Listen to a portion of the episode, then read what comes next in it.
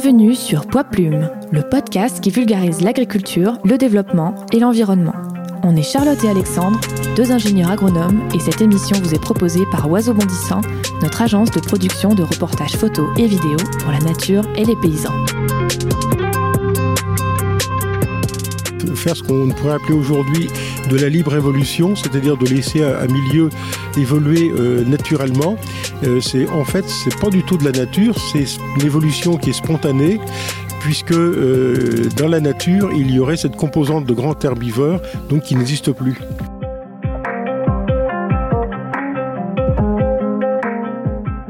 J'ai coutume de dire que le, l'herbivore est à la fois un agronome dans la mesure où il sait reconnaître la valeur fourragère des plantes et la, la rechercher au meilleur moment de cette valeur fourragère, et en même temps un bon botaniste, c'est-à-dire qu'il sait reconnaître les espèces. Donc c'est une double qualité qu'on rencontre assez rarement chez l'homme. On a amené une idée un petit peu, un petit peu nouvelle qui était basée sur de l'écologie scientifique, et on ne voyait pas euh, au nom de quoi ça ne marchait pas.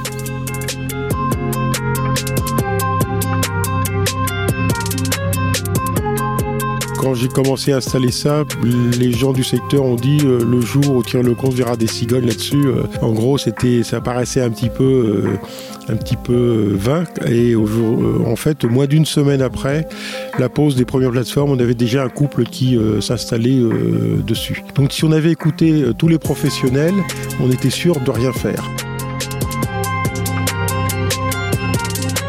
Dans l'épisode d'aujourd'hui, on est avec Thierry Leconte, écologue spécialiste du pâturage écologique. Avec sa femme Christine, il travaille depuis près de cinquante ans à la préservation du patrimoine naturel et agricole exceptionnel de quatre mille cinq cents hectares du Marais Vernier en Normandie, un réservoir unique de biodiversité en France. Thierry défend la préservation des prairies herbacées qui jouent un rôle capital pour le maintien d'une grande diversité écologique dans le Marais.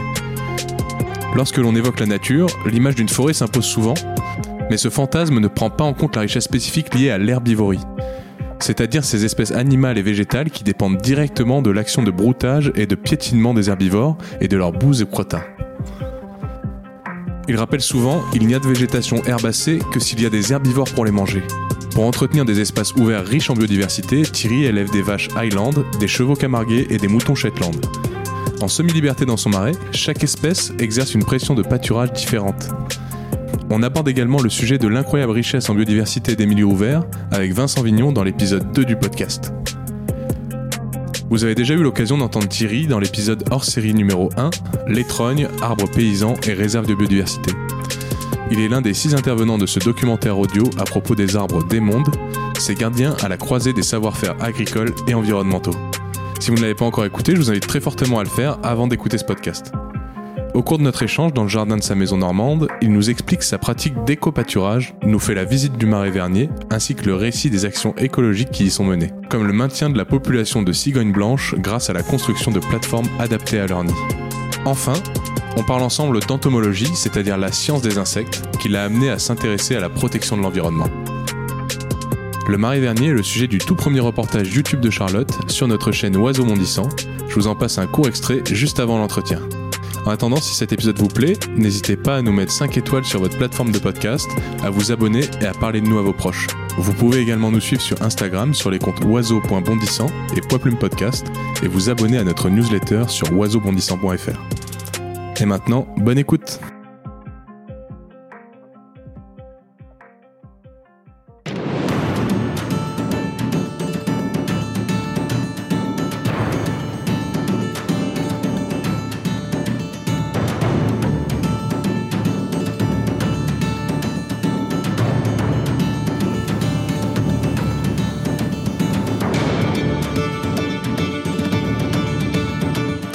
Écologue et le conservateur de la réserve naturelle des Courtils de Bouquelon en Normandie, dans le Marais Vernier, depuis plus de cinquante ans. Au fil des années et des recherches menées en étroite collaboration avec sa compagne, il est devenu spécialiste de la gestion des milieux naturels par le biais du pâturage écologique en semi-liberté avec des races adaptées à ces écosystèmes très spécifiques. Nous l'avons rencontré chez lui, en plein milieu de son marais, pour visiter cette réserve biologique où cohabitent insectes, amphibiens, oiseaux, moutons, vaches, chevaux et êtres humains, bien souvent les pieds dans l'eau. Et vous le verrez, Cette zone humide portait particulièrement bien son nom à la saison où on y est allé. On a bien galéré.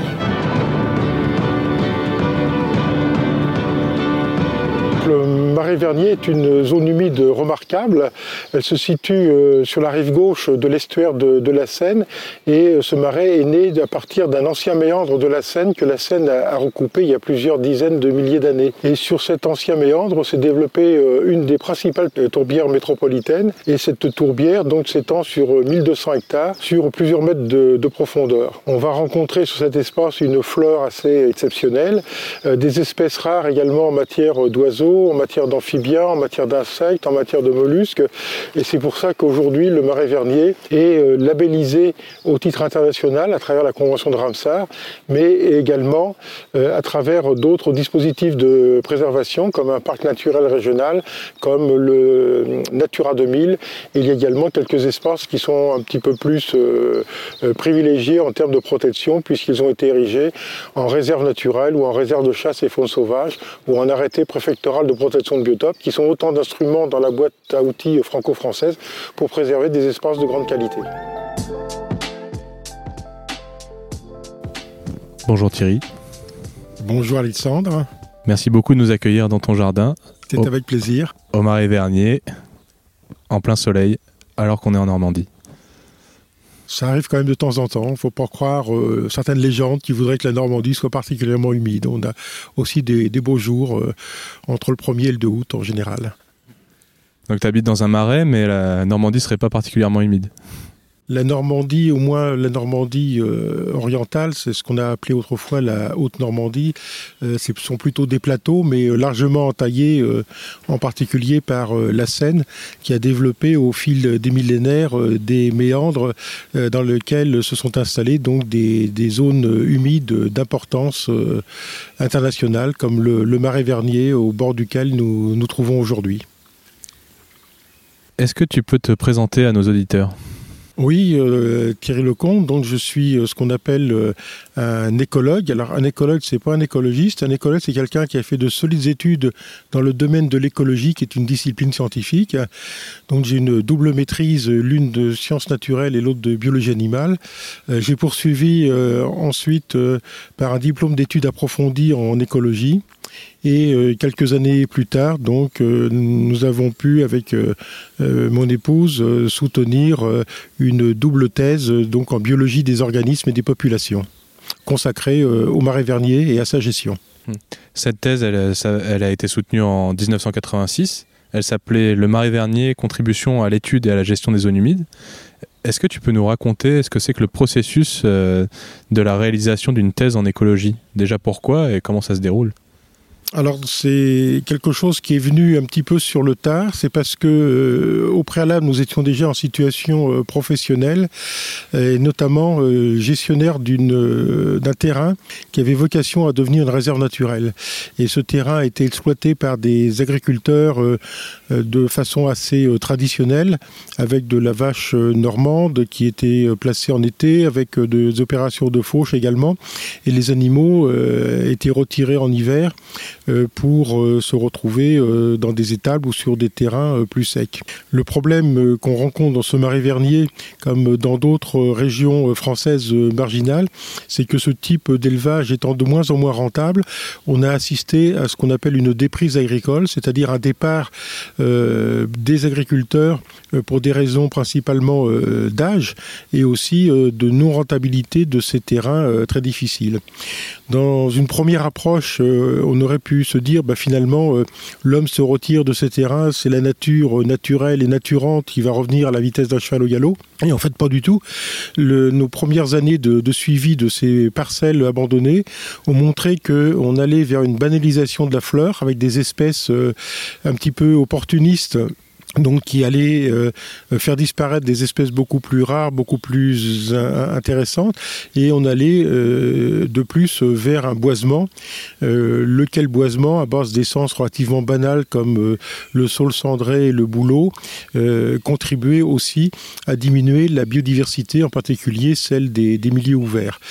Dans ce cadre-là, nous avons eu euh, l'idée, euh, aidée aussi par euh, un enseignant de, de notre université qui a été ensuite notre, notre directeur de thèse, de, de s'intéresser au, au rôle des, des herbivores, comme cela se faisait déjà parfois dans certaines réserves de, de Grande-Bretagne, où on remettait euh, du cheptel pour euh, maintenir des milieux euh, ouverts, c'est-à-dire des milieux euh, qui ne soient pas euh, systématiquement euh, boisés. Donc nous avons, nous sommes lancés dans cette euh, euh, gestion avec des animaux, sauf que euh, la vache normande n'était pas adaptée à rester très longtemps dans les, les marais, y compris en période hivernale, et donc euh, l'idéal serait de retrouver euh, la vache sauvage. Or la vache sauvage, elle, elle a un nom, ça s'appelle le roc, et le roc est une espèce qui a disparu d'Europe euh, depuis euh, plusieurs siècles, et donc nous n'avions pas la possibilité de réintroduire en En fait ce chaînon manquant. Et on a choisi de remonter la généalogie des bovins, au lieu de faire comme on fait parfois dans le domaine euh, agricole un peu productiviste, d'aller vers des races de plus en plus euh, améliorées, euh, mais de plus en plus fragilisées. On a plutôt essayé de remonter euh, la généalogie des bovins pour trouver euh, des races qui soient capables de rester euh, dehors euh, toute l'année, de se nourrir d'une végétation euh, euh, réputée n'ayant aucune valeur fourragère et pouvant résister aux aussi à différentes adversités, notamment euh, le, euh, le parasitisme. Alors tout ça, c'était euh, histoire de euh, poser en quelque sorte les fondements euh, d'une théorie selon laquelle les herbivores seraient des, des animaux euh, indispensables donc, euh, dans, la, dans les écosystèmes euh, terrestres. Et euh, on nous a dit que ce serait vraiment plus intéressant si euh, on se donnait les moyens donc, de soutenir cette vision dans le cadre d'un double doctorat donc, qui serait euh, euh, sanctionné par un double jury. Un jury plutôt orienté euh, faune euh, en ce qui euh, me concerne, puisque je suis plutôt zoologue, disons, de... de formation et d'inclination, et un jury plutôt de botanistes, de sociologues, en ce qui concerne mon, mon épouse qui a eu la, la gentillesse donc de, de m'accompagner dans cette aventure du Marais Vernier. Donc tu viens de l'évoquer, il y a une particularité à tes études, c'est que vous avez fait une thèse, une seule thèse à deux, deux, deux personnes. Thèses, deux thèses, mais deux thèses jumelées. Oui, deux thèses jumelées qui, du coup, représentaient un, un pavé de six cents pages, c'est voilà, ça tout, tout, tout à fait. Et donc, il nous a permis euh, d'accéder donc, au, au grade de, de docteur en, en biologie des organismes et des, et des populations.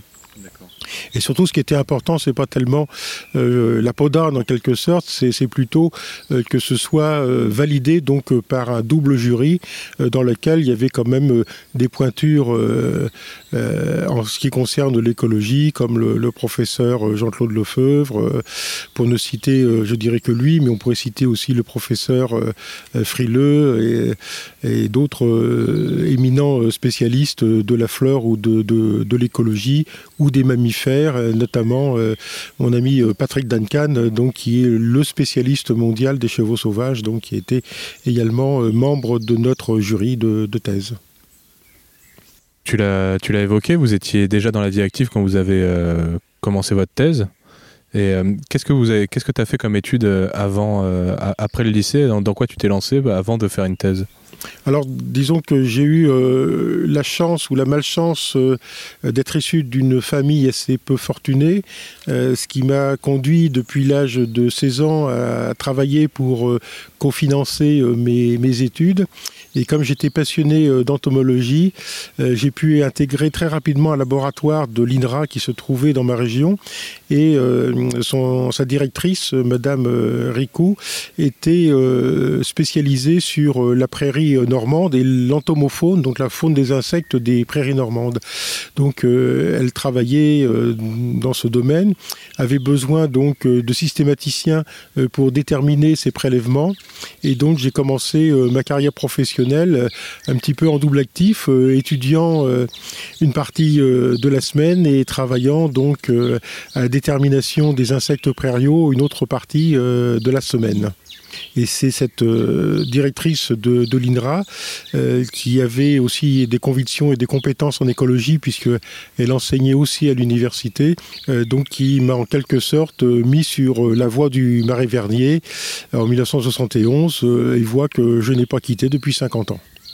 Il y a une notion que tu combats un petit peu, c'est la notion de climax euh, forestier, c'est-à-dire que Euh, on devrait tendre dans l'écologie à vouloir mettre des forêts, de les laisser totalement euh, euh, protégées de l'action de l'homme, et que le, le combo sol-climat végétal euh, exclut complètement les grands herbivores de, de l'équation. Tout, tout à fait. Il faut replacer ça dans son contexte historique de l'écologie, qui est une science très récente. Elle a été créée en mille huit cent soixante-six donc par l'allemand Haeckel. Et euh, comme toutes les disciplines euh, scientifiques, euh, elles progressent d'année en année. On sait bien que, pour reprendre l'exemple de la médecine, on ne soigne pas aujourd'hui comme on soignait euh, il y a trente ans avec le début euh, des, des antibiotiques, ou il y a cinquante ans avec les sulfamides, ou il y a cent ans, ou il y a mille ans, ou il y a cinq mille ans, euh, quand on a commencé, ou même plus, quand on a commencé le, la, la médecine. Donc on conçoit bien qu'une science récente comme l'écologie ait énormément de progrès à faire. Et euh, ces progrès, c'est aussi dans la conception du fonctionnement des, des écosystèmes euh, dans nos pays.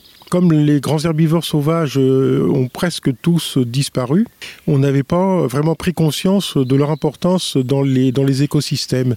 Et la végétation étant peut-être un petit peu plus facile donc à étudier que la faune, parce que la végétation en général, elle est immobile, euh, alors que sur la faune, on a des espèces migratrices, on a des stades larvaires, enfin c'est, c'est un petit peu plus compliqué, puis il y a beaucoup plus d'espèces aussi.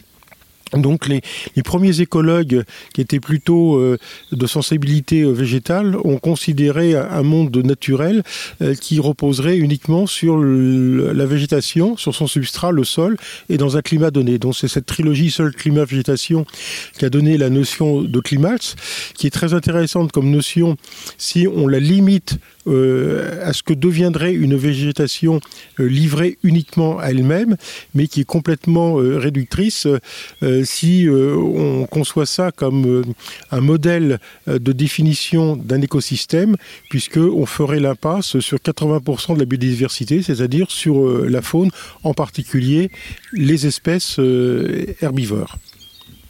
Donc là, on, a, on arrive à une notion qui est très importante pour toi, c'est que la biodiversité, et on l'avait déjà évoqué avec Vincent Vignon euh, dans notre deuxième épisode, c'est que c'est pas uniquement la forêt, mais euh, que les, es- les milieux ouverts, donc les prairies, sont également euh, très riches euh, en, en biodiversité. Alors, c'est, non seulement c'est très riche, mais c'est aussi de la vraie naturalité. Et je pense que c'est euh, quelque chose euh, qui n'est pas euh, trop gérable par euh, l'espèce humaine. C'est euh, la complexité d'un écosystème dans lequel on a à la fois des arbres et, du, et des milieux euh, ouverts. Et en fait, l'espèce humaine, j'ai coutume de dire qu'elle s'est subdivisée en deux sous-espèces. Il y a d'une part le forestier qui, lui, euh, veut le moins de, de, d'herbivores possible, parce qu'il sait que même une population importante de cerfs, et pourtant le cerf c'est le plus petit des grands herbivores euh, qui, qui nous reste, euh, peut mettre à mal la régénération euh, donc d'une forêt. Et d'autre part, on a euh, la, la voie plutôt agricole qui préfère ne pas trop voir euh, d'arbres, euh, à moins de les avoir en périphérie de, de parcelles. Donc oh, ces deux sous-espèces finalement forestières d'un côté et agricole de l'autre qui ont euh, déterminé le, le paysage un peu contrasté qu'on peut avoir, Avoir, mais qui est finalement une création plutôt euh, humaine, alors qu'on peut imaginer euh, une interpénétration en fait des milieux boisés et des milieux euh, ouverts euh, qui évoluent à la fois dans le temps et dans l'espace, et euh, que les grands herbivores soient euh, un, des dé- un des déterminismes principaux donc de ces euh, évolutions de, de l'un euh, vers l'autre.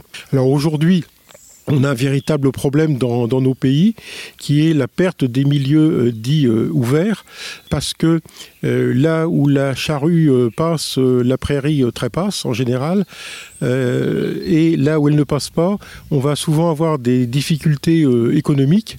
Euh, les éleveurs euh, traditionnels sont souvent Euh, insuffisamment euh, aidés financièrement, et on va avoir des milieux euh, en déprise, et ces milieux se dé- en déprise vont soit se boiser spontanément, soit être reboisés, alors que rien ne prouve qu'ils étaient boisés à un moment ou à un autre, mais c'est tellement inscrit euh, dans euh, la tête de beaucoup de personnes que c'est le boisement euh, qui euh, préexiste, alors que en fait euh, les milieux ouverts ont, ont autant de légitimité à l'ancienneté que les milieux plus fermés. Oui, souvent dans la tête des gens, c'est sauver la nature, euh, restaurer la nature, c'est planter des arbres. Absolument. Dans le cadre de notre doctorat, nous avons essayé de comptabiliser euh, donc les, euh, la proportion d'espèces de plantes vasculaires, c'est-à-dire les, les plantes supérieures, en, entre guillemets, euh, en, entre les milieux ouverts et fermés, et en prenant euh, des ouvrages qu'on appelle des fleurs, et en euh, recherchant euh, le mode de vie de chacune des espèces, on s'est rendu compte que soixante-trois pour cent des espèces étaient des espèces de milieux ouverts, alors que quinze pour cent seulement étaient des espèces de milieux forestiers, euh, le reste étant des espèces aquatiques ou de lisières ou de, de landes. Donc, ce qui montre que euh, on a quand même une biodiversité euh, importante dans les milieux ouverts. Cette biodiversité végétale est elle-même le support d'une biodiversité euh, animale très importante, soit euh, d'animaux qui sont euh, sténophages, c'est-à-dire qui vont se nourrir que d'une seule espèce de plante. Euh, par exemple, le, le, le charançon de, de la saliquière n'ira pas sur la Lysimac, euh, la petite abeille euh, Macropis labiota qu'on voit sur la Lysimac euh, n'ira pas sur l'iris, euh, le charançon de l'iris des Marais n'ira pas sur l'iris de Germanie, et cetera. Donc on a une, une spécificité très importante, donc des espèces d'insectes euh, sur des plantes euh, de structure basse, et quand ces plantes-là disparaissent, eh bien on perd des compartiments entiers de, de biodiversité. D'où l'idée de, de maintenir ces milieux ouverts euh, qui nécessitent aujourd'hui euh, l'action de, de l'homme pour retrouver en fait le, le vecteur principal de l'ouverture des milieux que sont les, euh, les herbivores. Alors il y a un biais qui a été introduit par la notion d'herbivore en agronomie, c'est qu'on a un petit peu l'impression que les herbivores se contentent de manger de l'herbe. En fait, c'est beaucoup plus complexe que ça, puisque dans un cycle annuel complet, un herbivore va se nourrir d'herbe pendant la belle saison, c'est-à-dire tant qu'il y a effectivement une végétation herbacée. Il va accumuler un certain nombre de, de réserves corporelles, et ces réserves corporelles vont être complétées à l'automne par des fruits euh, d'arbres de bois dur, euh, des glands, euh, des châtaignes, euh, des faînes, ce qui va contribuer à limiter les possibilités donc, de développement euh, des boisements. Et quand l'hiver arrive et qu'il n'y a plus d'herbe ni de fruits euh, secs, les animaux vont vivre sur leurs réserves, ce qui leur permet, de, tout en euh, mobilisant leurs réserves corporelles, qui leur permet de, euh, de digérer et d'attaquer euh, en végétation donc des écorces, des rameaux, des brindilles, euh, des jeunes arbres. C'est-à-dire que le chêne, avant d'être centenaire, bien, euh, il a un an, et quand il a un an, il est très vulnérable à la dent d'un auroch, euh, d'un tarpan, euh, d'un bison, euh, d'un élan, euh, toutes ces espèces qui étaient présentes donc, euh, en, en France euh, avant que ces espèces ne soient éliminées euh, par l'homme. Tu dis euh, il n'y a de végétation herbacée que s'il y a des herbivores pour les manger. C'est ton message principal, c'est remettre euh, l'herbivorie au centre de la discussion, et ta spécialité, c'est donc l'éco-pâturage. Oui, tout, tout à fait, parce qu'en fait, il faut concevoir euh, que depuis au moins l'ère secondaire, à l'époque où on avait des, des dinosaures, euh, euh, tous les dinosaures n'étaient pas euh, des T-Rex, n'étaient pas des carnivores, il fallait bien qu'il y ait quand même des brouteurs euh, pour nourrir ces, ces dinosaures carnassiers. Et donc, en fait, on a une coévolution entre les milieux euh, herbacés euh, et, les, et les herbivores qui, qui s'en nourrissent. Donc il faut vraiment euh, voir que tout ça a, a coévolué, c'est-à-dire ont évolué euh, en parallèle. Et donc, euh, petit à petit, euh, les groupes d'espèces euh, ont, ont évolué, que ce soit chez les végétaux comme chez les animaux. Et dès le tertiaire, on va retrouver des, des mammifères herbivores.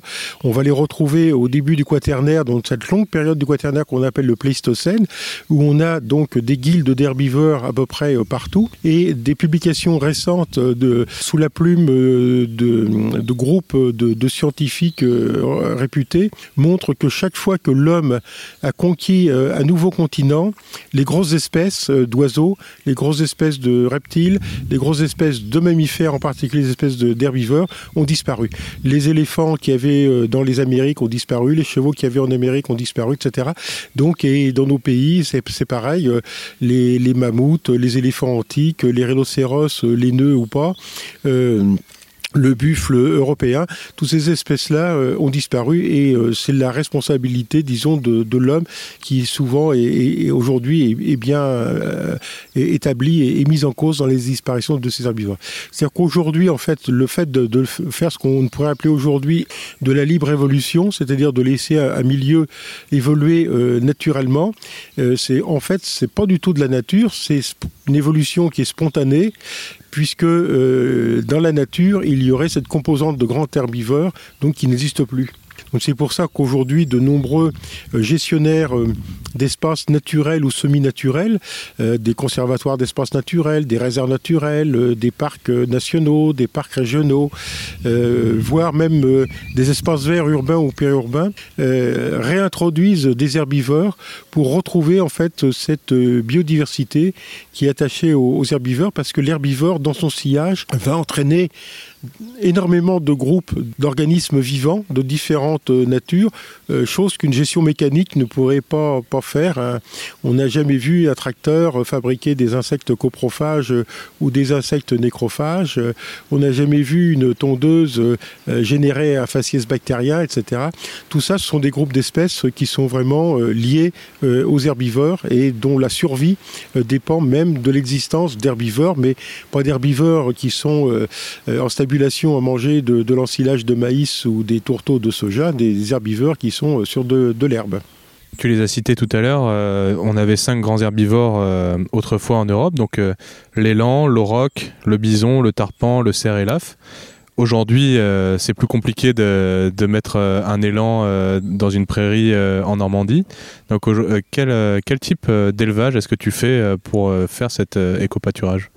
Alors, effectivement, euh, il y a eu deux, deux stratégies pour les, les animaux euh, qui, qui ont fui la présence de l'homme et qui n'ont pas complètement disparu. Alors, donc, le, le tarpan a disparu, euh, le buffle d'eau européen a disparu, euh, le, l'auroch a complètement disparu. Ces espèces-là se sont retrouvées plus ou moins sous une forme donc domestique, au moins pour l'auroch et le tarpan. Euh, le buffle, bah, le...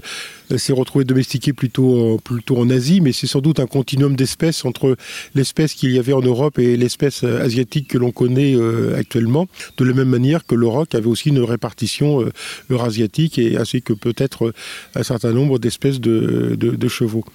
Donc la stratégie pour les, les, les autres herbivores, ça a été soit de fuir en altitude.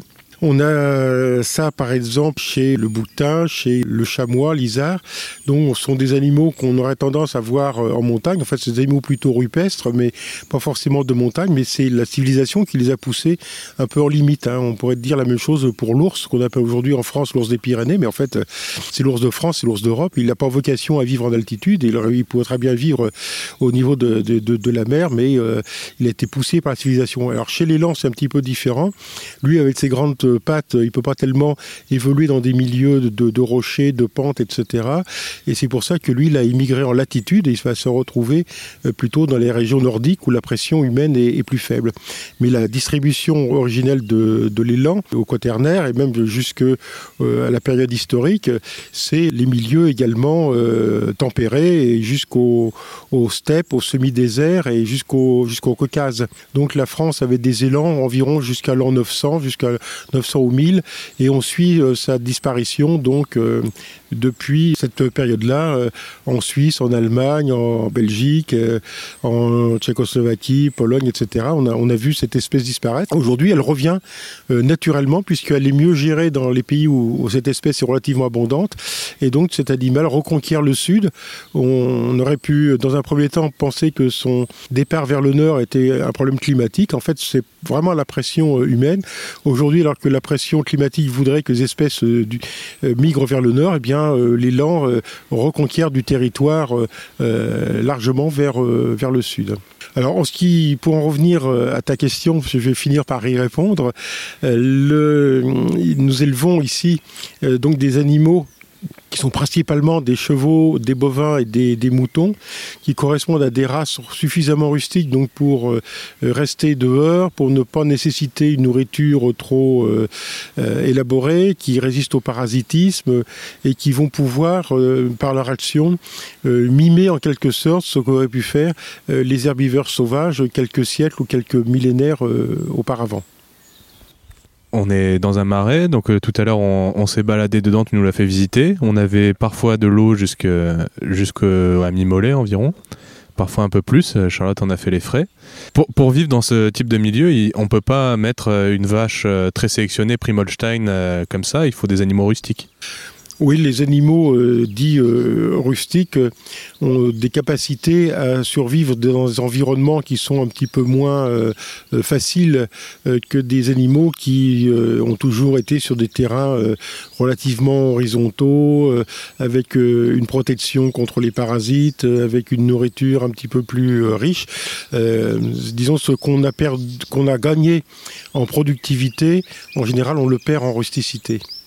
Donc les, les bovins highland que nous avons ne sont pas des animaux qui vont euh, euh, produire du lait en abondance, ce ne sont pas non plus des grosses bestioles euh, en termes de carcasses euh, bouchères, mais euh, ils sont capables de valoriser euh, des fourrages que les animaux que je viens de citer ne peuvent pas valoriser, et ça au moindre coût et en même temps en préservant ou en euh, générant des niveaux de biodiversité euh, que ces espèces euh, un petit peu euh, fortement modifiées par l'homme ne sont plus capables de, de produire. Donc pour, euh, pour répondre à ce besoin en rusticité, vous, vous élevez trois espèces. Est-ce que tu peux nous les décrire et, et donner les, leurs avantages ? Oui, alors le, le premier animal, enfin celui qui constitue la barre de coupe euh, principale, est le bovin des hautes terres d'Écosse. Hein, c'est un animal euh, qui a gardé euh, euh, quelques caractères un peu ancestraux, un dimorphisme sexuel assez important, euh, avec les cornes en lyre chez la femelle, les cornes plutôt tournées en croissant euh, vers l'avant, un petit peu comme euh, les taureaux de, de combat euh, espagnols. Euh, c'est un animal qui a un poil suffisamment long, donc notamment en hiver pour pouvoir passer euh, l'hiver dehors. Euh, son format, c'est une race de format euh, assez moyen. En termes de poids, on, on tourne autour de, de quatre cent cinquante à six cent cinquante kilos pour les femelles, un peu plus pour les mâles qui peuvent monter à sept cent cinquante à huit cents kilos. Et donc ces animaux vont pouvoir évoluer assez facilement, donc dans des milieux assez, euh, assez difficiles. Euh, il y a aussi une bonne longévité. Nous avons eu il y a quelques années un taureau qui est mort à vingt ans et qui était encore euh, reproducteur euh, l'année euh, précédente. Les vélages se font euh, sans difficulté. C'est un peu le désespoir peut-être de certains euh, vétérinaires, puisqu'il n'y aura pas besoin d'intervenir sur des cheptels de ce genre, ou du moins les interventions seront plus au niveau de, de conseils, euh, au niveau, je dirais, de la gestion globale d'un troupeau, mais il n'y a pas beaucoup de problèmes euh, individuels, disons, sur ce type de, de cheptel, et qui va également euh, consommer euh, euh, des végétaux qui seraient euh, moins bien valorisés par des races plus euh, sélectionnées. Tu parles de, de vaches de Haut-Coteau d'Écosse, donc oui, le, le, la vache Highland. Highland, voilà, tout, tout à fait, West voilà, Highland. C'est, c'est, c'est celle, qui a des, celle qui a une frange. Voilà, qui a euh, une frange, entre autres. Voilà, de, euh, c'est euh, un petit peu amusant de raconter comment euh, euh, ces animaux euh, sont arrivés euh, dans la mesure où nous avons interrogé euh, quatre types de professionnels à l'époque sur euh, la validité et donc de conduire une expérience de gestion avec ces animaux. Nous avons d'abord interrogé les éleveurs du Marais Vernier, qui connaissent très bien leur cheptel, qui connaissent très bien le, le marais, mais qui ne connaissaient pas trop cette race-là. Et pour eux, euh, on ne pouvait pas garder euh, une bête comme ça euh, en hiver dans les marais. Ils allaient sortir avec les flancs qui se touchent, ce qui est assez imagé pour comprendre qu'on allait les faire euh, mourir de, de faim, en quelque sorte. Donc c'était un petit peu décourageant. Les vétérinaires du secteur nous ont dit oui, mais dans les marais, la douve du foie, les strongles pulmonaires, les strongles digestifs, il va falloir euh, traiter euh, parce qu'il y a un contexte parasitaire qui est quand même très important dans les zones humides, ça va plutôt mal se passer, et cetera. Ah, bon, euh, petite difficulté. Après, on a rencontré les agronomes. On leur a dit, ben voilà, dans nos prairies en, un peu en friche, il euh, y a du Calamagrostis epigeios, il euh, y a du Symphytum officinale, il euh, y a du Joncus effusus, euh, tout ça, euh, est-ce que ça peut nourrir des vaches ? Alors, comme c'est des plantes qu'ils ne connaissent pas trop, ils ont dit, oh ben non, tout ça, ça n'a pas de valeur fourragère. Ah, on va avoir encore un souci. Et puis, euh, dernière interrogation euh, auprès de l'I N R A du département de zootechnie euh, pour euh, savoir euh, si euh, cette race-là, qui est une race de montagne, allait s'adapter à une zone humide. Et là, on nous a complètement découragés. On a dit, oh ben non, une race de montagne, c'est fait pour vivre en montagne. Et donc, euh, au ras du niveau de la mer, dans votre tourbière, ça ne va pas le faire. Donc, si on avait écouté euh, tous les professionnels, on était sûr de rien faire.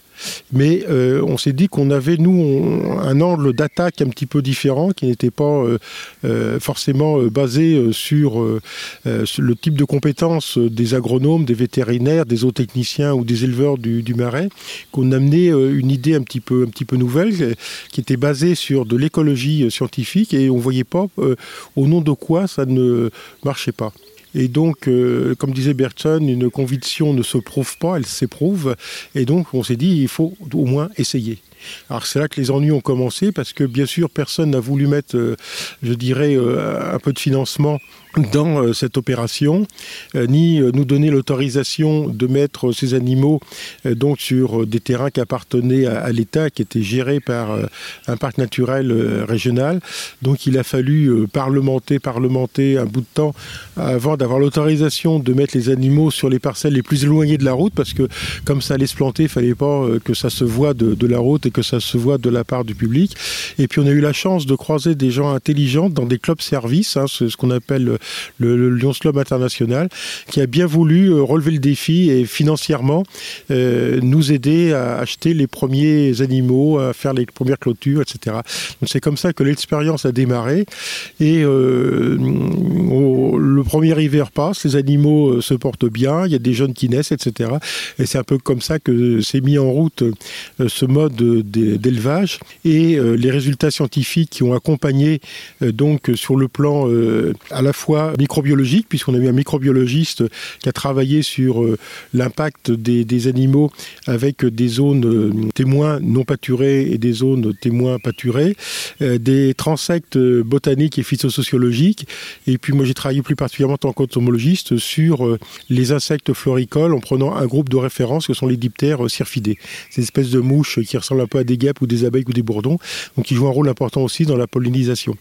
Et donc tous les résultats qu'on a obtenus à travers ces, ces descripteurs du sol, de la végétation ou de l'entomofaune ont montré aussi la, la pertinence donc euh, de l'expérience. Alors évidemment dans notre tête c'était euh, l'idée c'était d'avoir plusieurs espèces et on avait bien pensé au cheval de, de Camargue. Euh, là aussi ça a été un petit peu compliqué parce que euh, tous les gens euh, qui se autoproclamaient euh, compétents en matière de cheval euh, disaient que que des chevaux dans les marais, les pauvres bêtes, et cetera, ça n'allait pas fonctionner. Et donc, on a eu la chance d'avoir l'appui donc de la station biologique de la Tour du Valat, qui à l'époque était encore présidée par Luc Hoffmann, qui est le, le grand instigateur au niveau mondial de la préservation des zones humides et qui a mis en place la Convention internationale de, de Ramsar. Euh, et la, la, la Tour du Valat nous a, nous a aidés à mettre en place donc, l'expérience avec des chevaux de Camargue.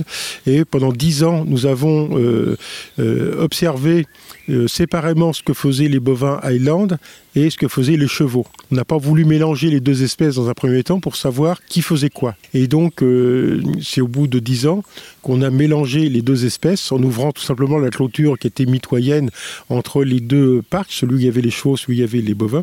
Et on s'est rendu compte que les chevaux se précipitaient pour manger les refus des bovins et les bovins se précipitaient pour manger les refus des chevaux. Ce qui montrait bien la complémentarité donc, qu'il y a.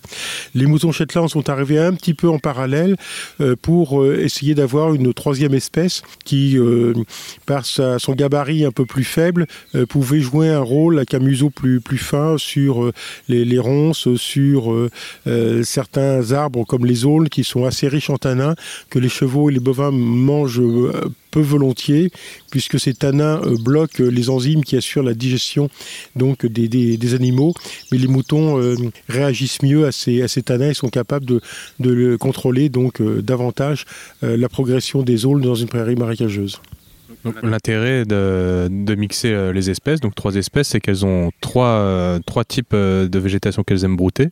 Et donc, ça, ça empêche la domination de certaines espèces sur d'autres. Tout à fait, c'est, ça joue un rôle complémentaire et en même temps, donc, on va avoir une, euh, aussi euh, des effets un petit peu euh, différents sur, euh, sur la faune, notamment sur toutes les espèces qui sont inféodées à, à telle ou telle euh, espèce, donc... Euh d'herbivores, notamment euh, les insectes euh, coprophages, les, ins les insectes parasites aussi, hein, l'ostre du, du, du, du mouton euh, euh, et ne va que sur le mouton, le gastérophile du cheval ne va que sur le cheval, et cetera. Donc, euh, on, et le, le, le varan ne va que sur le bovin. Alors tout ça, c'est évidemment des espèces de, de parasites.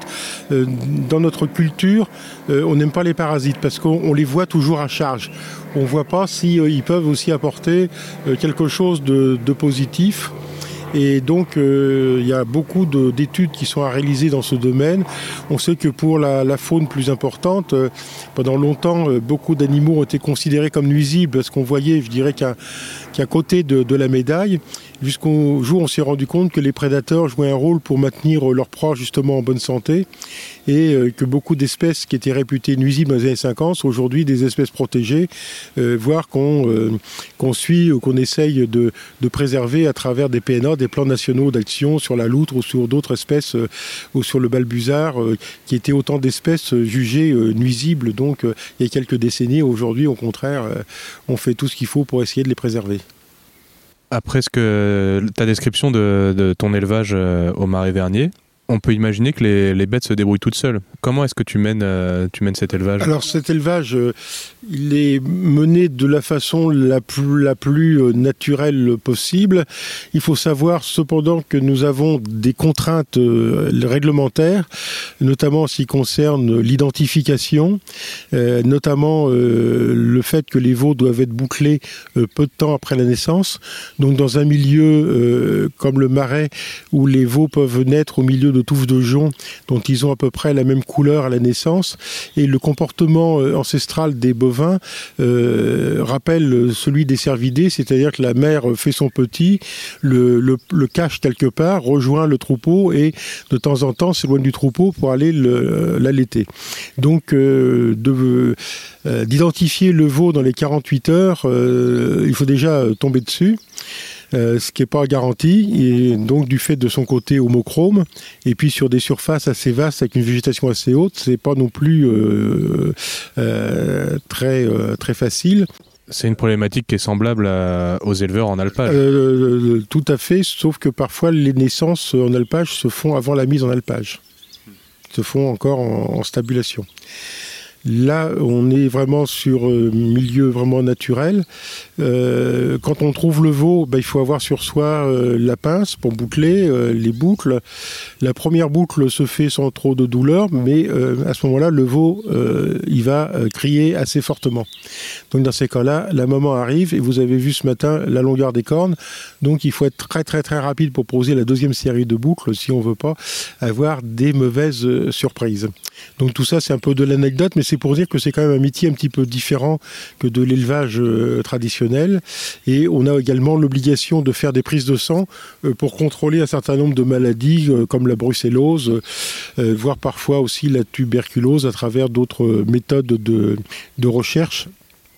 Et donc ce qui veut dire qu'il faut pouvoir mettre la main périodiquement sur les animaux, euh, ce qui nécessite donc d'avoir une infrastructure d'élevage qui passe par des parcs de tri, des parcs d'attente et des couloirs de contention. Donc, et on s'est, euh, au fil des années, on s'est équipé de cette manière-là donc, pour pouvoir euh, faire euh, ces, euh, ces suivis.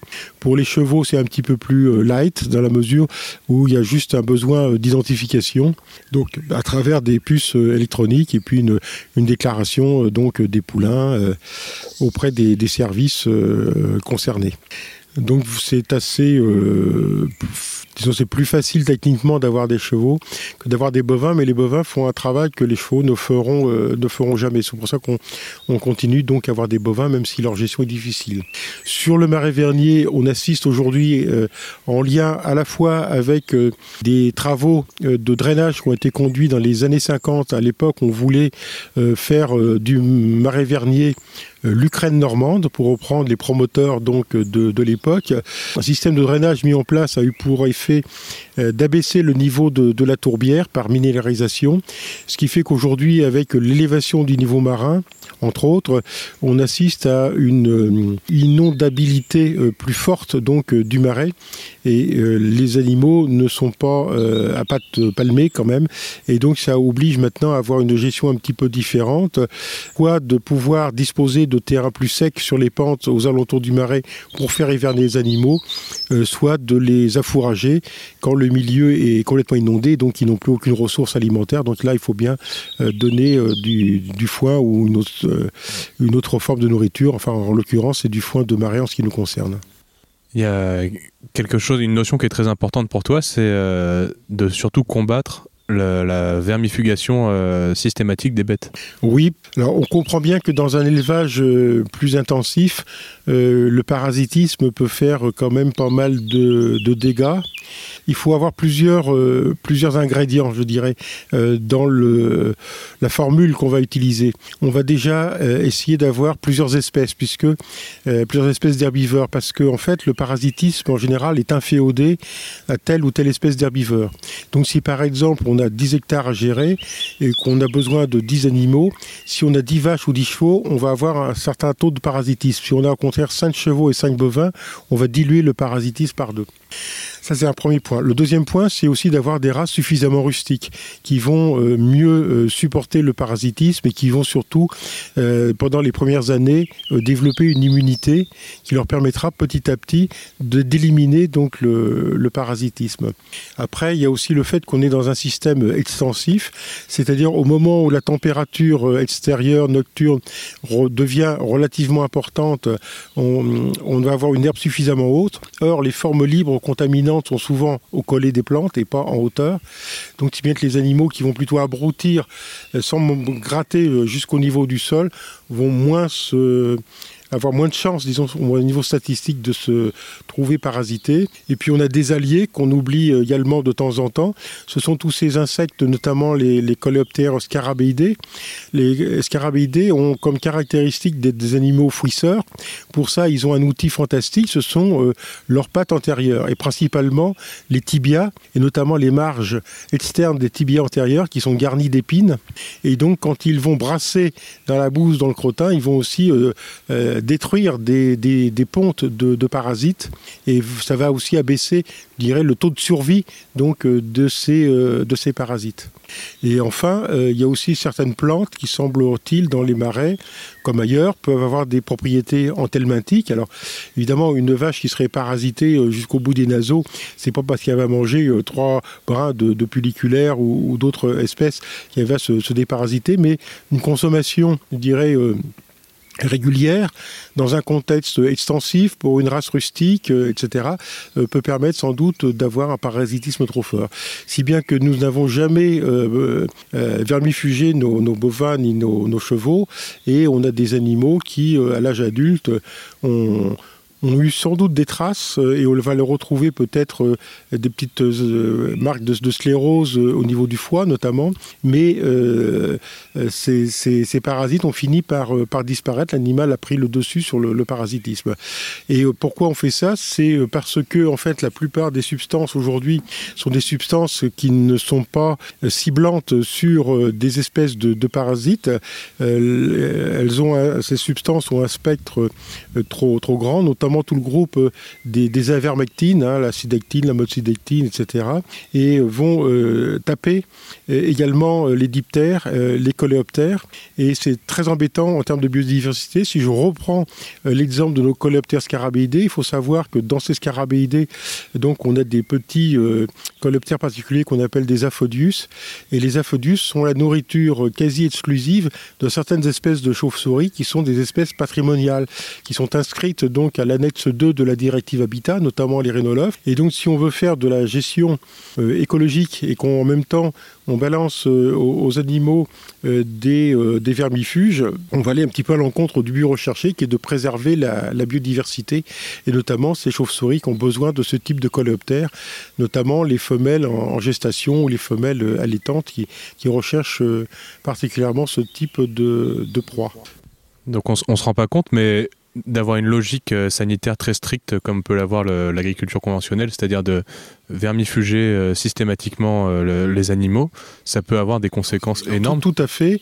Euh, il y a le professeur euh, Lumaret qui a passé une grande partie de sa carrière à travailler cette question, à, à mettre en garde et, et à publier sur justement tout ce problème de, de l'abus euh, qui est parfois fait donc, de ces substances euh, et qui est très préjudiciable à l'environnement. Alors de loin, on voit des vaches sur de l'herbe, on dit c'est bien, c'est écolo, euh, mais en fait, si elles sont euh, traitées avec des substances euh, assez euh, toxiques, euh, rémanentes, euh, rémanentes aussi, euh, notamment au milieu humide, euh, ces substances se retrouvent dans l'eau, euh, posent des problèmes sur euh, euh, le zooplancton. Le zooplancton sont ces petits crustacés aquatiques, on a des ostracodes, des copépodes, et cetera donc qui sont des, des, à la base de, de chaînes alimentaires aquatiques qui sont également impactées par ces substances. Pour les chevaux, c'est, c'est, c'est pareil. Euh, même pour l'équitation de loisirs, on a tendance à vouloir vermifuger ses chevaux. Un cheval qui vient d'être vermifugé avec certaines substances et qu'on balade dans la nature, il va faire des crottins tout le long de la randonnée. Il va être à, à l'origine de, de la mort d'environ dix mille insectes. Tu fais un élevage, donc euh, quelles sont les, les qualités de cette viande d'animaux qui ont, qui ont pâturé euh, en liberté, euh, en milieu sauvage ? Alors pour les, les chevaux, euh, on n'a pas trop de, de, de recul par rapport à ça, puisque nos, nos chevaux ne, ne sont pas euh, euh, utilisés. Nous avons mené quelques années une expérience avec des bouchers de la région euh, du Havre, qui au début étaient assez peu euh, enclins à, à, à les prendre.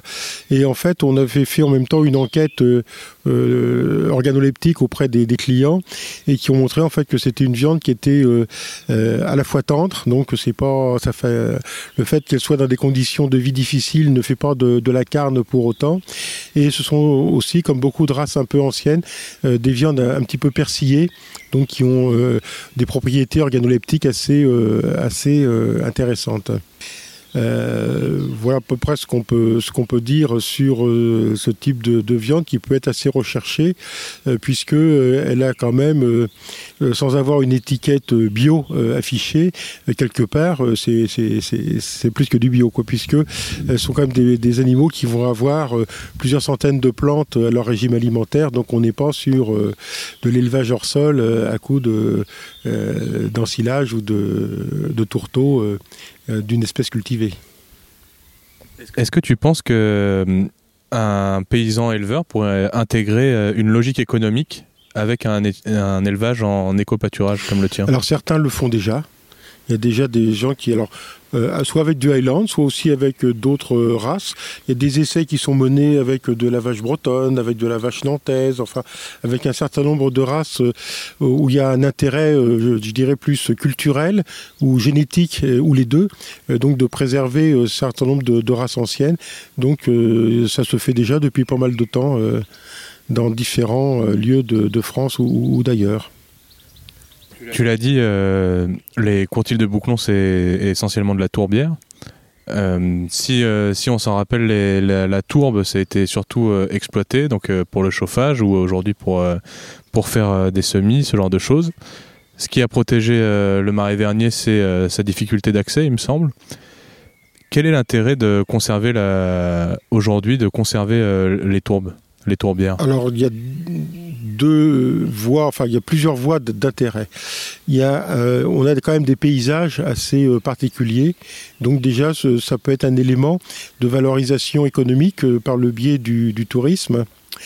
On a euh, une, un intérêt important euh, par rapport au problème climatique euh, qui est euh, que les tourbes en fait stockent des quantités euh, énormes de, de carbone et donc il convient d'éviter euh, de les euh, déstructurer parce que chaque fois qu'on va drainer de la tourbe ou qu'on va extraire de la tourbe pour la brûler ou pour en faire euh, des, des, des semis, on va évidemment euh, faire perdre cette capacité de stockage de, de carbone et au, c'est un petit peu euh, dommage, disons, compte tenu euh, de la problématique climatique actuelle. Et puis on a quand même aussi cet aspect de biodiversité. Euh, dans les tourbières, on a des, des organismes euh, végétaux, animaux, euh, bactériens, et cetera, fongiques, euh, qu'on ne trouve que là. Et si on perd évidemment euh, les tourbières, on perd tout ce qui, qui pousse dessus. Et on va perdre aussi de la nature un peu plus ordinaire, parce qu'on n'a pas que des choses extraordinaires dans les milieux de tourbières, on a aussi des, des animaux plus, plus communs, euh, mais qui font partie également de la biodiversité. Et ce sont en général des zones avec une pression humaine relativement faible, qui permet donc à des, des espèces de trouver un, un refuge qu'ils ne trouvent peut-être plus dans d'autres types de, d'espaces où l'empreinte humaine est beaucoup plus forte. Alors, le Marais Vernier, euh, le Verne en vieux français, ça veut dire l'Aulne. Et Denis Chessou, quand il est venu euh, pour faire l'émission au C O deux Mon Amour, a dit que le marais était le royaume de l'arbre tétard. Quel rôle, euh, quelle pratique vous avez et quel rôle tient euh, l'arbre, euh, l'arbre émondé, donc la trogne, ou le tétard, euh, comme on dit en Normandie, euh, dans, dans le marais? Alors, c'est quelque chose euh, qui est euh, presque universel. En Espagne, en Pologne, euh, en France, enfin dans beaucoup de pays. Euh, c'est une technique donc, qui a été euh, utilisée. Euh, quand on regarde les miniatures euh, du riche, les riches heures du duc de Berry, on voit par exemple en bordure de rivière des arbres qui viennent d'être euh, étêtés. Donc c'est une pratique également assez ancienne. Euh, ça a pour vertu en fait de euh, récolter du bois sans tuer l'arbre. Je crois que c'est la première euh, vocation euh, et c'est pour ça que ce système a été euh, inventé. C'était une façon de, de prélever du bois, mais euh, de faire en sorte que l'arbre va repousser, on ne le coupe pas euh, définitivement, et donc c'est, c'est quelque chose qui peut se faire sur un certain nombre d'essences. Ça peut être du chêne, ça peut être du charme, euh, ça peut être évidemment des arbres qu'on va trouver plus dans l'eau, comme le saule, comme euh, le peuplier, et euh, d'une moindre mesure, mais parfois elle le supporte assez bien, euh, l'aulne, qui peut supporter aussi la mise euh, en tétard. Alors pour nous autres euh, écologues, euh, le tétard va aussi avoir euh, des vertus en termes de biodiversité. Euh, je vous disais tout à l'heure que le marais est assez souvent euh, inondé. Eh bien, euh, ces tétards qui ont tendance à se creuser euh, vont permettre, en période d'inondation, euh, d'accueillir un certain nombre d'organismes euh, euh, terrestres, euh, de zones humides, mais qui n'aiment pas être euh, passé euh, trois mois sous l'eau. Je pense par exemple à un carabe, euh, ce qu'on appelle le carabe granuleux, c'est qu'un un carabe inféodé aux zones humides, et eh bien il va trouver euh, pour l'hiver euh, dans ces troncs de, de saules qui ont tendance à se, à se creuser un petit peu au fil des, des années, euh, un refuge donc pour euh, euh, l'hivernage. Euh, ça m'est arrivé de voir euh, un jour à deux mètres de hauteur un renard qui euh, avait euh, pris ses quartiers euh, d'hiver euh, sur un tétard pour se mettre à l'abri euh, donc euh, de l'eau. Il y avait de l'eau tout autour et le renard s'était installé. Elle avait réussi à grimper parce que les tétards c'est pas bien haut, c'est parfois un petit peu penché, il y a une écorce un peu rugueuse, un peu de lierre autour, enfin il y a ce qu'il faut pour qu'un quadrupède avec des bonnes griffes arrive à se... il y a un bon coup de rein donc arrive à se, se mettre dedans. Vous allez voir aussi des oiseaux, euh, notamment le rouge-cul à front blanc par exemple, qui va affectionner ce genre de choses, la chouette chevêche aussi. Et euh, donc, euh, euh, ces arbres vont servir aussi euh, euh, dans une sorte de régulation donc, de, de, du cycle de l'eau, puisqu'un arbre tétard, c'est environ quatre cents litres d'eau par jour d'évapotranspiration, contribue donc euh, à faire bénéficier en période de sécheresse les écosystèmes voisins euh, de l'humidité du marais. C'est-à-dire que c'est une façon pour le marais euh, de rendre une partie de son eau qu'il a accumulé à une certaine période, euh, donc vers des écosystèmes limitrophes qui peut être le, la forêt, qui peut être la, la culture, qui euh, en pleine canicule peuvent, euh, si vous me permettez l'expression, tirer un petit peu la langue. Et eh bien ça va redonner de l'humidité euh, dans l'air qui est bénéfique donc pour euh, toutes sortes de, de plantes euh, qui ne sont pas des plantes de, de marais. Il y a donc aussi l'aspect paysager et donc dans ce, ce souci de préserver un petit peu les valeurs paysagères de ce type de marais, donc nous avons entrepris euh, pendant plusieurs années donc de planter euh, un certain nombre de, de saules. Euh, aujourd'hui, on doit être à pas loin de six cents arbres tétards qui ont été plantés, en majorité des saules blancs, mais également un peu de frêne et également du peuplier noir, mais euh, originaire de la vallée de la Seine, puisqu'on a un écotype un peu particulier du peuplier noir en vallée de Seine. Et comment est-ce que vous faites pour, euh, donc on dit émonder, c'est-à-dire couper toutes les branches des arbres ? Alors c'est assez simple, il faut juste être patient au début. de la plantation, en général, on ne va pas planter un arbre, on plante une branche, on plante un plançon, et le plançon s'enracine et va donc euh, bourgeonner et faire des branches. Alors on va le, le couper à, à peu près à deux mètres de hauteur, mais on le coupe à la hauteur qu'on souhaite, hein, ça peut être un mètre cinquante ou deux mètres cinquante ou trois mètres, mais à trois mètres après il faudra aller chercher les branches, ça va être un petit peu plus compliqué. Et donc euh, pendant plusieurs années, on va couper un petit peu les, les petites branches euh, et qui vont repartir toujours depuis le, la sommité de, de l'arbre, et petit à petit donc le tronc de l'arbre va se boursoufler, va grossir, et on va arriver donc à des arbres qui vont devenir de plus en plus euh, imposants, avec des branches qu'on va laisser grandir pendant euh, neuf, dix, onze, douze ans. Euh, autrefois, ça se faisait souvent le, lors des, des révisions de, de baux, qui se faisaient euh, tous les neuf ou tous les douze ans. Et donc c'est à peu près la, la bonne durée. Après tout dépend, je dirais, le, le type de, de, de section de bois que l'on, que l'on recherche. Et il y a des arbres qui supportent moins bien, par exemple les peupliers. Euh, si on attend trop longtemps euh, de, de, de les émonder, on risque de les voir euh, mourir. Donc il ne faut pas attendre trop longtemps. Le saule résiste mieux, mais euh, l'arbre qu'on a euh, traité ainsi, euh, c'est définitif. C'est-à-dire qu'on est un petit peu condamné à l'entretenir de cette manière-là. Si on ne le fait pas, euh, les branches vont prendre beaucoup de, de poids euh, par rapport au tronc, et un coup de vent euh, peut faire en sorte que le, euh, les branches s'arrachent et euh, fendent le tronc, coupent le tronc, ce qui nous arrive de, de temps en temps. Même sur des saules relativement jeunes, il y a quand même un petit peu de, de pertes liées euh, au coup de vent un petit peu brutaux qu'on peut avoir euh, à certaines périodes de, de, de l'année.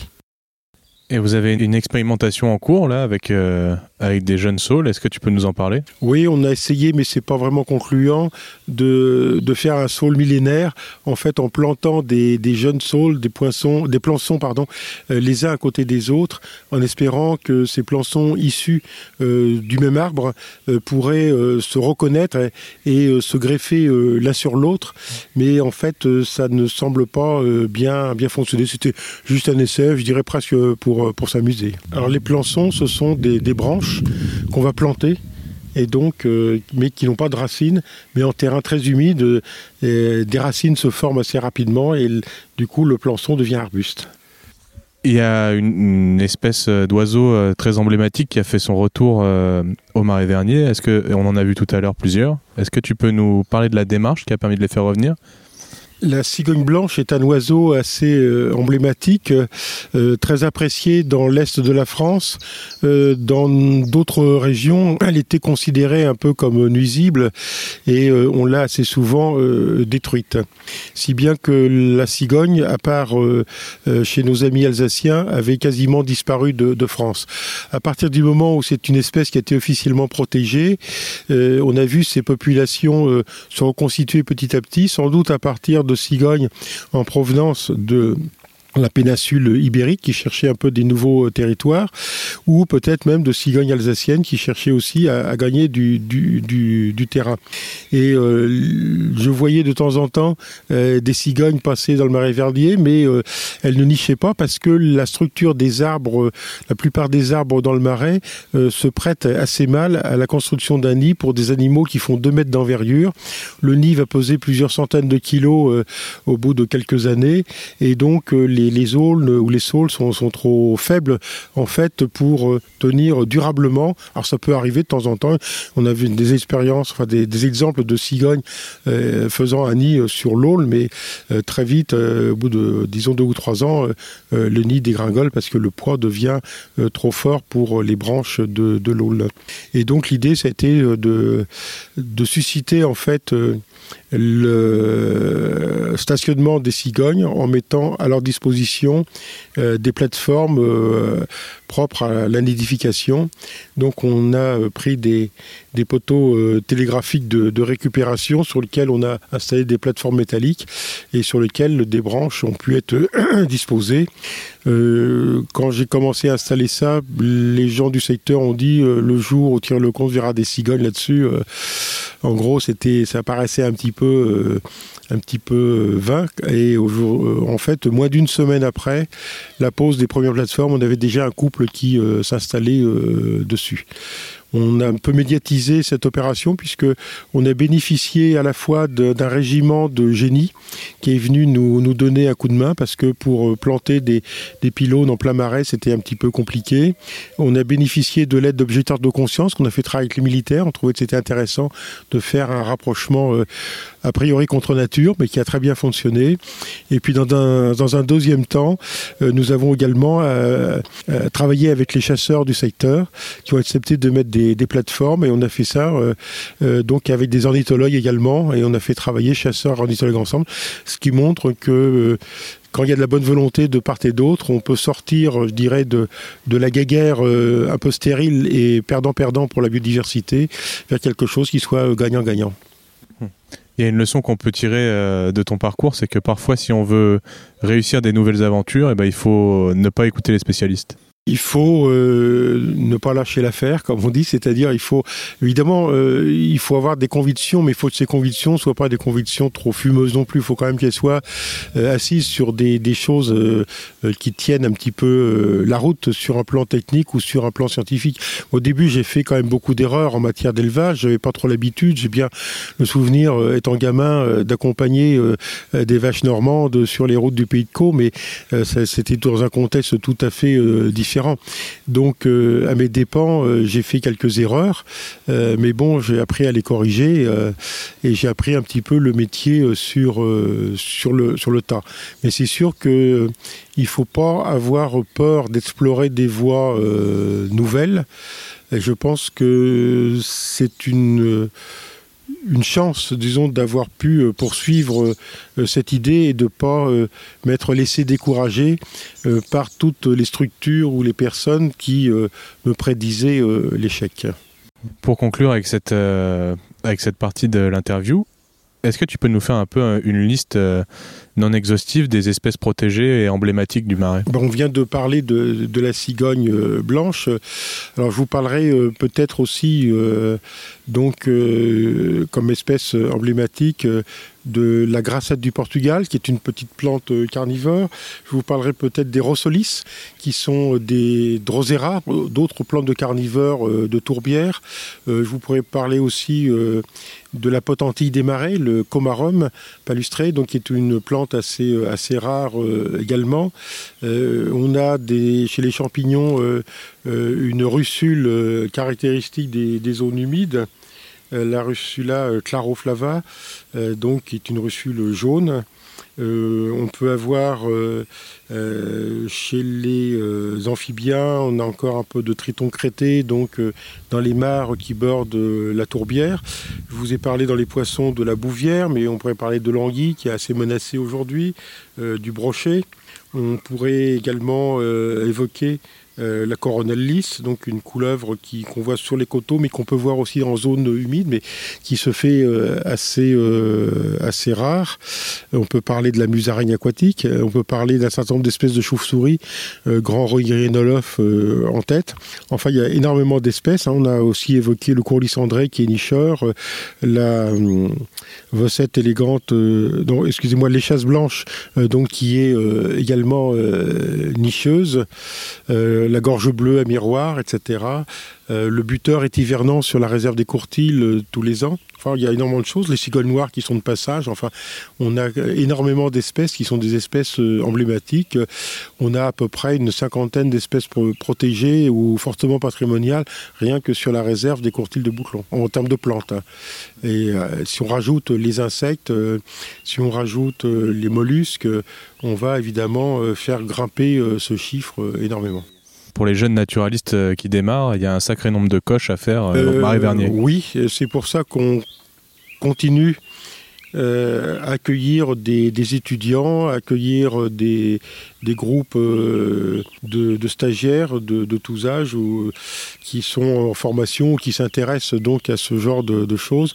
Et on a aussi la chance parce qu'on n'est pas omniscient et donc on a eu beaucoup de, de, de chance euh, d'accueillir des naturalistes très pointus euh, dans le domaine par exemple des mousses, des bryophytes, hein, euh, des champignons, euh, des mammifères, des chauves-souris, des oiseaux, euh, des libellules, des papillons, et cetera qui chaque fois nous ont aidés à comprendre compléter les, les inventaires.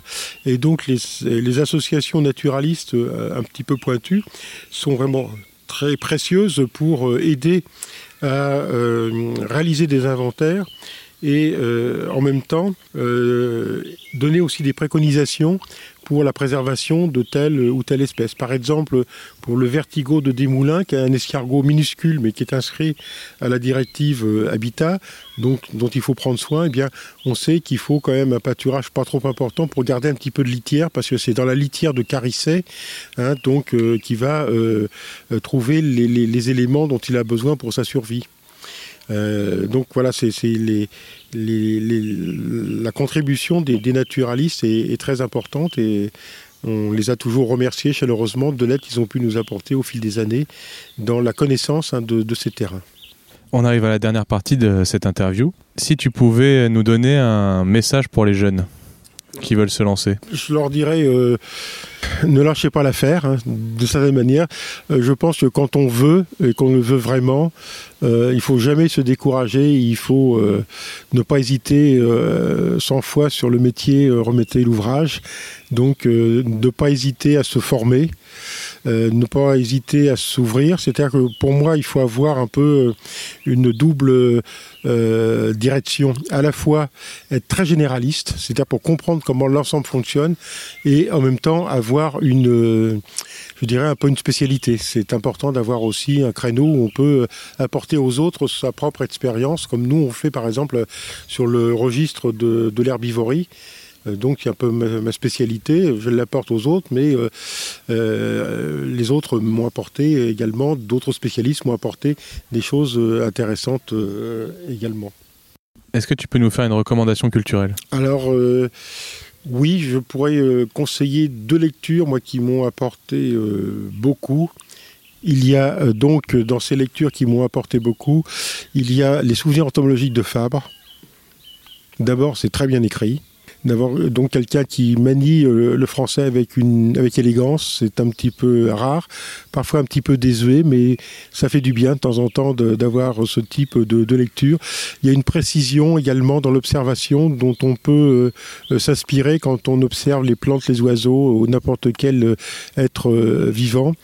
Euh, il y en a quand même euh, une bonne poignée de, de tomes, donc euh, euh, ça peut meubler euh, les longues journées de pluie sans, sans aucun problème.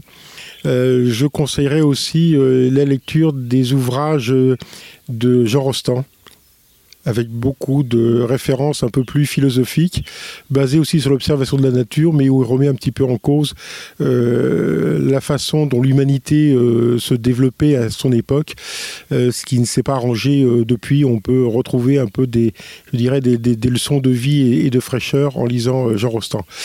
Euh, je conseillerais aussi euh, Lévi-Strauss, euh, lisez euh, Triste Tropique, c'est magnifique. Si tu pouvais remonter dans le temps, et parler au Thierry âgé de seize ans, qu'est-ce que tu lui dirais ? Ah, qu'est-ce que je lui dirais ? euh, Je lui dirais, sois un petit peu moins euh, branché nature, euh, apprends plus euh, un peu ton anglais, ça pourra te servir plus tard quand tu feras des, des conférences euh, comme tu en as, en as fait, en, en, en souffrance parce que ton anglais est assez mal euh, maîtrisé. Euh, travaille un peu plus tes maths côté statistique parce que tu en auras besoin euh, pour euh, l'écologie euh, et ta thèse.